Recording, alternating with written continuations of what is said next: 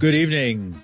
New York gets a new schools chancellor. Tish James drops out. Biden and democracy and a roadmap to justice reform in Albany. With these and other stories, I'm Paul DiRienzo with the WBAI News for Thursday, December 9th, 2021. In breaking political news, State Attorney General Tish James has abruptly ended her campaign to be the first black woman governor of New York, saying she'll run for another term as Attorney General in 2022. In a statement today, she said, I have come to the conclusion that I must continue my work as Attorney General adding there are a number of important investigations and cases that are underway, and I intend to finish the job. Earlier today, James's office announced it would subpoena former President Donald Trump in a civil fraud investigation that could lead to more lawsuits, but not criminal charges. The Attorney General is also participating in a criminal investigation with outgoing Manhattan DA Cyrus Vance Jr. into Trump's business practices, including charges the Trump organization fraudulently turned over false property values to potential lenders. A recent poll shows Hochul leading James by two to one. Another progressive black candidate, city public advocate Jumaane Williams, had 9%. The elephant is disgraced former Governor Andrew Cuomo, who resigned under allegations of sexual harassment of women earlier this year. The poll showed him with about 15% of the vote. James was apparently lackadaisical about her campaign with a sparsely worded website and a handful of public appearances, while Governor Hochul is the uh, in the public eye almost every other day. Representative Tom Suozzi of Long Island is in the race, and Mayor Bill de Blasio is expected to throw his hat into the ring pretty soon. And in more news from City Hall, Mayor elect Eric Adams announced that longtime educator David Banks will serve as New York City Schools Chancellor when Adams takes office next month. Adams appeared with Banks on Thursday at PS 161, the Brooklyn Elementary School in Crown Heights, which Banks attended. Linda Perry reports. In announcing his pick for school's chancellor, Mayor-elect Eric Adams selected a trusted friend and experienced educator, former teacher and principal David Banks, who founded the Eagle Academy for Young Men, a public school in the Bronx in 2004 that expanded to six public schools by 2014. They are together on the need for a whole child approach, which engages community members. Adams painted the reality for many students today isolation, uncertainty, and undiagnosed and untreated learning disabilities throughout the top down system, which isn't meeting children's educational or developmental needs. Our babies were traumatized, school buildings closed. The uncertainty, the most important part of their development and their skills just turned overnight. Suicides and attempted suicide rates have increased. They were living in a state of despair. No one seemed to care. COVID disrupted their lives. Many of our babies are not going to school because they don't have clean clothing. So why can't we put washing machines in these schools? Of our babies can't read because they don't have eyeglasses. Why can't we give free eyeglasses to our children? Many of these babies are dealing with housing issues. Over 100,000 children are living in shelter. Why can't we have someone on the ground helping our parents with the housing issues that they're, they're dealing with? We have to develop the entire child, not just one child. Maybe Johnny can't read because Johnny did not have a meal the day before, or Johnny's dealing with a domestic violent incident. Maybe Johnny's not in school because Johnny cannot get to school safely because their mother or father don't have the child care services that they need. And Adams says we have to be nutritionally sound, and he says he'll appoint a health commissioner who will work on this with the new schools chancellor. Why the same high crime areas you have the same junk food being fed in the communities? Why do we have food that feeds our chronic diseases served in our schools and no one is connecting that? According to Adams, what's needed is to develop the whole child. That we need a visionary, that Banks is this visionary. Let me tell you what I know. David Banks has worked in the school system for over 30 years. I know that every young person who attends our schools across the city is filled with brilliance, potential, promise, and gifts. Yes. And I also know something else that they exist in a school system which is fundamentally flawed. Mm-hmm. That's right, brother. I'm not talking about the teachers. That's right. I'm not talking about the principals. I'm talking about the very architecture of the way that we do school in the first place. Mm. Banks says he has talked with students and teachers, principals, and community members across the city who are frustrated that you can't reform the school system from the top down. It has to be from the bottom up. Yeah, yeah, yeah. And so for all of the teachers mm. who work not only at PS 161, but in every school around New York City, change is coming. I want you to know that I see you. Mm, that's right, brother. And I respect you. And we don't lift our teachers up. We don't celebrate our teachers. We just constantly beat them down. In the middle of a pandemic, when we say we need to go back to a new normal, we need to do things differently, but we, we are in a quick run to try to take it back to the way it always was. Yeah. That's right. Because it's, it's what we know. Comfort. Banks says he's trying to bring a new vision and that they are going to give it all they have. Mayor-elect Adams says he knows there will be criticism, that there will be pushback in this bureaucracy of professional dividers and professional naysayers. He says we know it's going to be difficult, but we have a full understanding of the scope of what's needed to turn around the nation's largest school system. Give him four years, he says, to show that his plan will work, that it will improve the educational system and the city as a whole. Linda Perry, WBAI News, New York. Thanks, Linda. And Starbucks workers in Buffalo will become the first to unionize for any Starbucks owned stores in the United States, pending certification of the results by the National Labor Relations Board. The vote is still being counted for two other stores. The Buffalo store cited 19 uh, uh, was the Buffalo vote. Uh, the vote in the for the Buffalo store was uh, 19 to 8 in favor of the union. Starbucks has actively fought unioniz- unionization at its stores for decades, but the workers appeared to have spoken and will be represented by Workers United, an affiliate of the Service Employees International Union. And the woman who was riding with Daunte Wright when he was pulled over by police testified today about the chaos right after an officer shot him, saying she screamed at Wright trying to get a response, but that he wasn't answering me and he was just gasping. I grabbed like whatever was in the car. I don't remember if it was a sweater or a towel or a blanket or something and put it on his chest like, you know, you see in movies and TV shows. That was according to Alayna Albrecht Payton, who was Wright's girlfriend. She testified, I didn't know what to do. Kim Potter, 49, is charged with first degree and second degree manslaughter in Wright's April 11th death in Brooklyn Center, Minnesota. The white former officer, she resigned two days after the shooting, has said she meant to use her taser on the 20 year old Wright, who was black, after he attempted to drive away from a traffic stop as officers tried to arrest him, but that she grabbed her handgun instead. The stop was prompted by a um, uh, something hanging from the rear view mirror of the car, a uh, one of those little things that you use to uh, improve the scent of your car, and that is apparently illegal in Minnesota. Today, state legislators joined more than 120 advocacy groups to unveil the Justice Roadmap 2022, a legislative agenda to address the harms of the criminal, legal, and immigration systems. The list of 25 laws being considered in the state Senate and Assembly fit into five groupings. If all were enacted, they would represent the greatest overhaul of criminal justice in New York, in New York State in decades. Among the proposals, ending qualified immunity, that gives police officers the benefit of the doubt in shootings and other altercations with the public.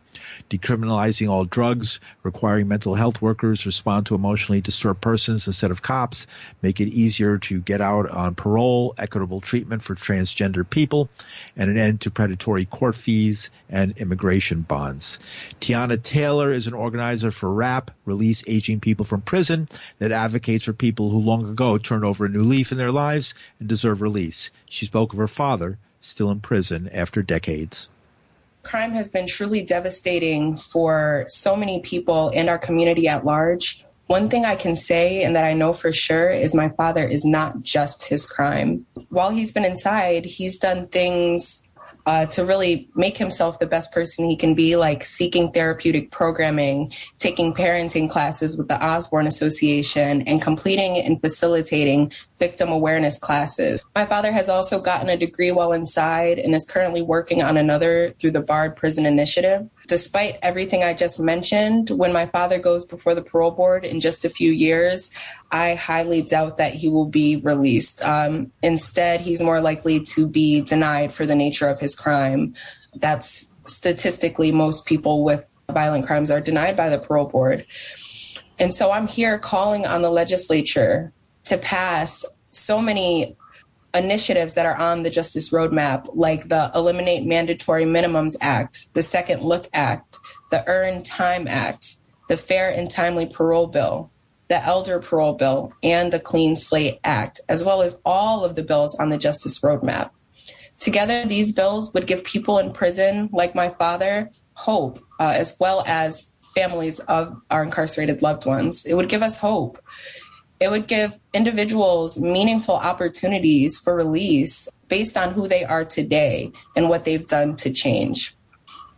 Bills like the Fair and Timely Parole Bill, the Second Look Bill, and the Elder Parole Bill will really create meaningful opportunities as well as uh, really giving incarcerated people enough years to actually live a rich and full life once they're released. Tiana Taylor is an organizer for RAP, Release Aging People from Prison. An organizer for the Campaign for Alternatives to Isolated Confinement in Western New York State is Jerome Wright, who spent 30 years in prison. He says it's time to let them go.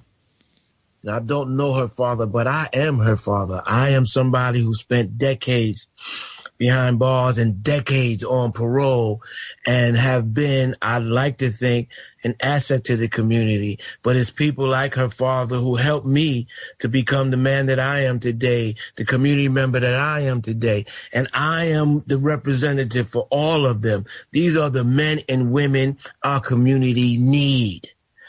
We don't just want them home. We need them home. Bring them home. You want to stop the violence in the street? Bring them home. You want to help families get back together and flourish? Bring them home. You want to have, you want to end the inequity and the injustice that's been plaguing us for so long? Bring them home. Jerome Wright, who spent 30 years in prison, his group opposes the use of solitary confinement in New York jails. A mother, Peggy Herrera, was herself arrested in 2019 after she called 911 to request help for her son Justin. She said when she refused to let the cops in, they busted her. She says the city must remove police from mental health response growing up in Jamaica, Queens, over policing has been a constant reality of my son's life. This led to him being put in, in, probation, on probation. One day when he was again targeted by police for an unnecessary traffic stop, he ended up in jail. I could not find him for three days. When I finally found him, and I touch this mm-hmm. when I want to. He had been on VCBC, also known as the boat. This always moves me. I'm sorry sleeping in the bullpens with roaches climbing on him. No bed, no bath, no phone call. I remember his words to me. All I had was a small window. I had no one to talk to, and you weren't there. As a mother, that gives me everything I need to lift my voice today and fight for all of our children. The court system has caused us financial hardship. The cumulative court fees and bail payments now total over $12,000. I have gone into credit card debt. I work overtime and take on extra jobs when I can. My COVID stimulus check from the federal government went straight to the New York court system. In March 2020, my charges were dropped. But my family remains criminalized through this unforgiving cycle of debt. Peggy Herrera, who was herself arrested in 2019 after she called 911 to request help for her son Justin. She's calling for an end to using cops to respond to people having a mental health crisis.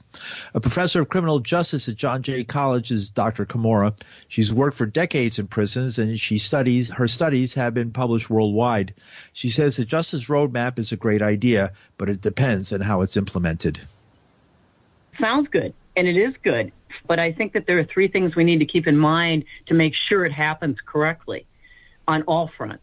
And the first is leadership. We need leadership in this state. We need leadership in this country and in this world to come together to understand that we need to have people in charge who are competent. I'll give you an example of where it, where it did not work. You know, when we're dealing with Rikers and all the problems there, and I've worked at Rikers. I did a four year project there, as you know, from 2012 to 2016 it wasn't real clear what the leadership was at the time. And so as a result, people were victimized on both sides of the fence, staff as well as people who are incarcerated. So it's really important that people develop really dynamic leadership styles so that people are treating each other with respect and work gets done efficiently and people are on the same page because undoubtedly not everybody's going to agree with all this stuff. They're going to view places where people can get clean needles as, oh, well, I guess everybody gets to have drugs now. They don't understand if they haven't looked at what's going on in Amsterdam, for example, and how it can actually lower drug use and lower the deaths of people involved in drugs. Secondly, I think it's really imperative that we emphasize education all the way across the board. If the people in prison and the people on the outside of prison are not educated properly, they're not going to get any better. And when they get out, they're still going to cause problems. And we need these people to be reintegrated into society. The second part of education is to make sure that the public is aware of what's going on and is with us on it because it's a community effort. We're here to help people. The third part is awareness, as I call it, which is distinctly different from education in that we just need the American public and the New York public to be behind all these changes because ultimately, if we're aware, we want crime to go down. In fact, I'd love it if we could make it disappear, and of course, that's not going to happen. But we want to, everybody would agree, we want to diminish crime because we don't want people being hurt in any way. So I think by and large, we're on the right track, but I would certainly keep in mind the three points I just mentioned leadership, education, and awareness. What do you think New York is going to be like without Rikers Island? Well, it could go in a great way or not a great way. I have recommended to people in the past when we have been talking about closing Rikers to ensure that one thing in particular happens, and that is that if they're not going to have Rikers around, I get that. That was a dilapidated energy and it was out of control on many levels that I think the, the New York public understands. But if we don't teach people who work in there, like corrections officers, to stop the violence that some, not all, have incurred on them, it's just going to continue. Now we'll have it in several places instead of one place. The other part is the people who are incarcerated also have to take the initiative to say, you know what? I'm not going to provoke people. I'm going to be educated. I'm going to sit in a classroom, a group, and I want to learn, and I'm going to treat everybody with dignity. And the staff need to do the same. In Norway, for example, the staff and the people in prison are put through the same trainings so that they all respect each other. It works beautifully. Is it perfect? No. But that's where we need to be. So if we're going to replace Rikers, we need to replace it with something that hasn't existed in New York State yet, which is a place of treatment and patience and education and dignity. That's what we need. To everybody out there in WBAI land, that let's just keep pushing for all this reformation and revolution that we need to change everything, to actually build community. And let's bring everybody together and let's help each other. Dr. Kimora is professor of criminal justice at John Jay College. The bills in the Justice Roadmap for 2022 are strongly supported in the legislature. Their eventual passage may depend on who's elected governor of New York State. And you're listening to the news on WBAI New York. I'm Paul DiRienzo. On the world stage, Chief of the General Staff of the Armed Forces of Russia, Valery Gerasimov, said today the conflict in eastern Ukraine is getting worse, adding that any attempts by Ukraine to settle the war in the Donbass region by force will be thwarted. Ежегодно в непосредственной близости от российских границ проводится около 40 крупных. The Russian general charged that the United States is fueling the conflict by supplying Javelin anti-tank missiles to Ukraine's armed forces. He added Turkey was also providing combat drones to Kiev. Kiev, pardon me.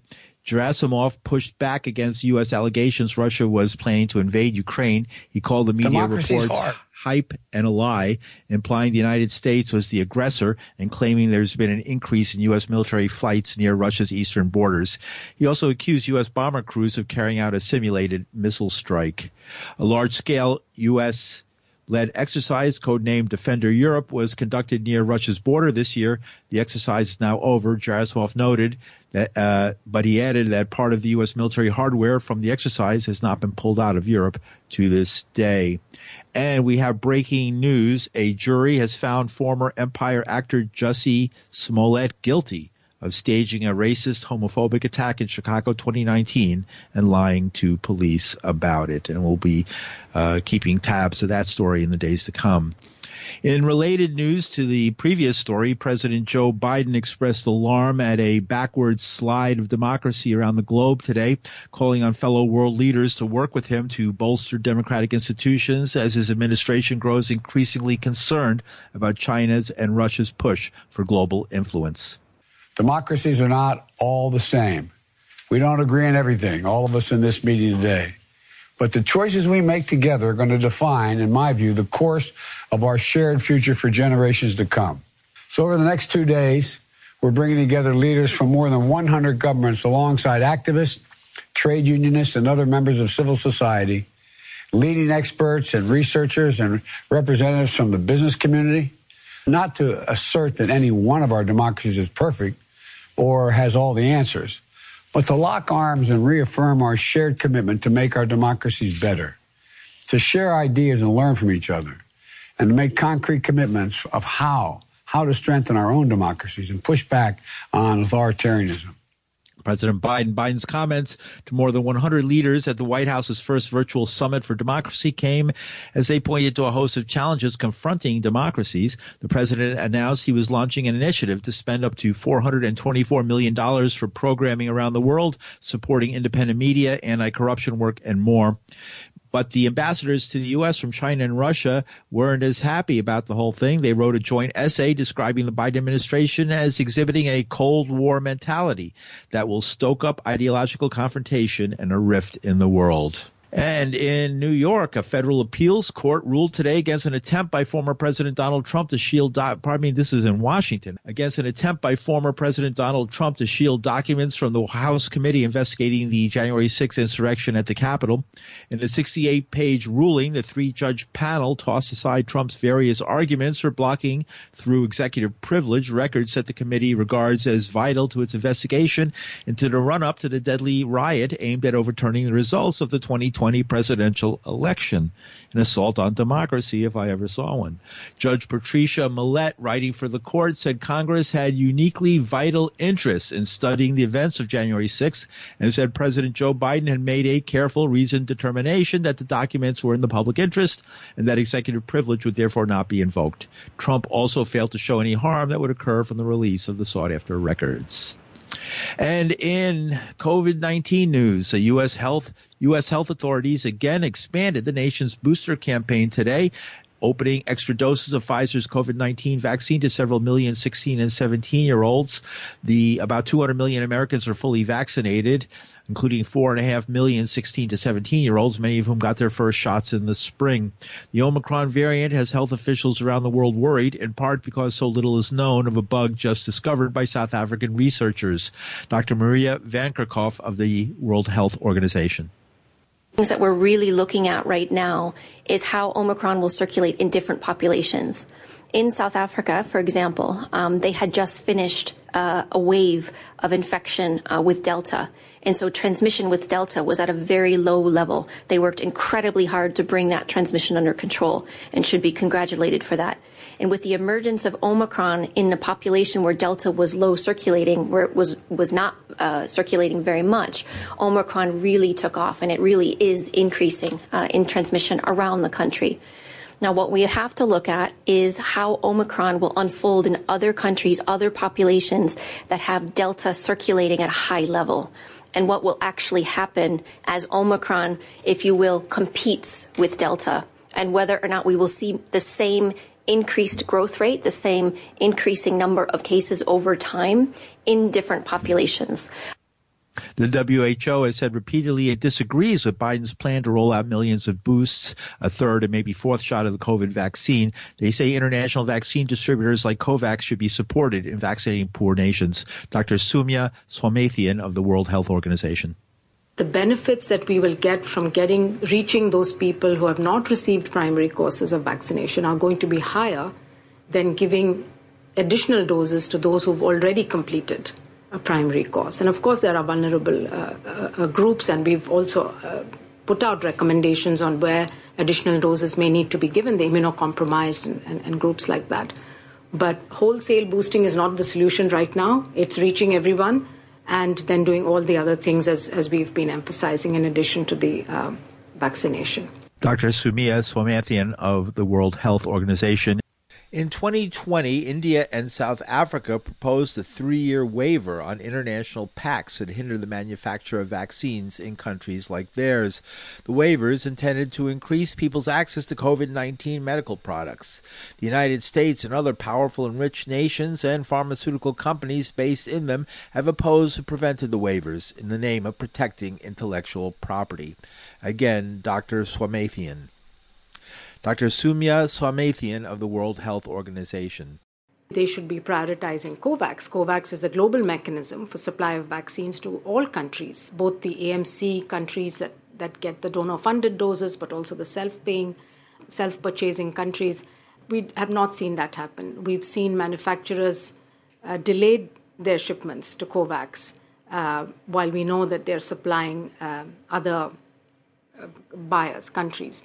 So, um, and then finally, of course, we would very much like manufacturers to to have more enter into technology transfer arrangements, either bilateral voluntary technology transfer or work with uh, the WHO multilateral technology transfer hubs. Let's expand manufacturing capacity. Let's build and strengthen that capacity in parts of the world that currently do not um, have it. Vaccine makers are racing to update their COVID 19 shots against the newest coronavirus threat even before it's clear a change is needed just in case. It's too soon to know how vaccines will hold up against the Omicron. The first hints this week were mixed. Preliminary lab results suggest two Pfizer doses may not prevent an Omicron infection, but they could protect against severe illness, and a booster shot may rev up immunity enough to do both.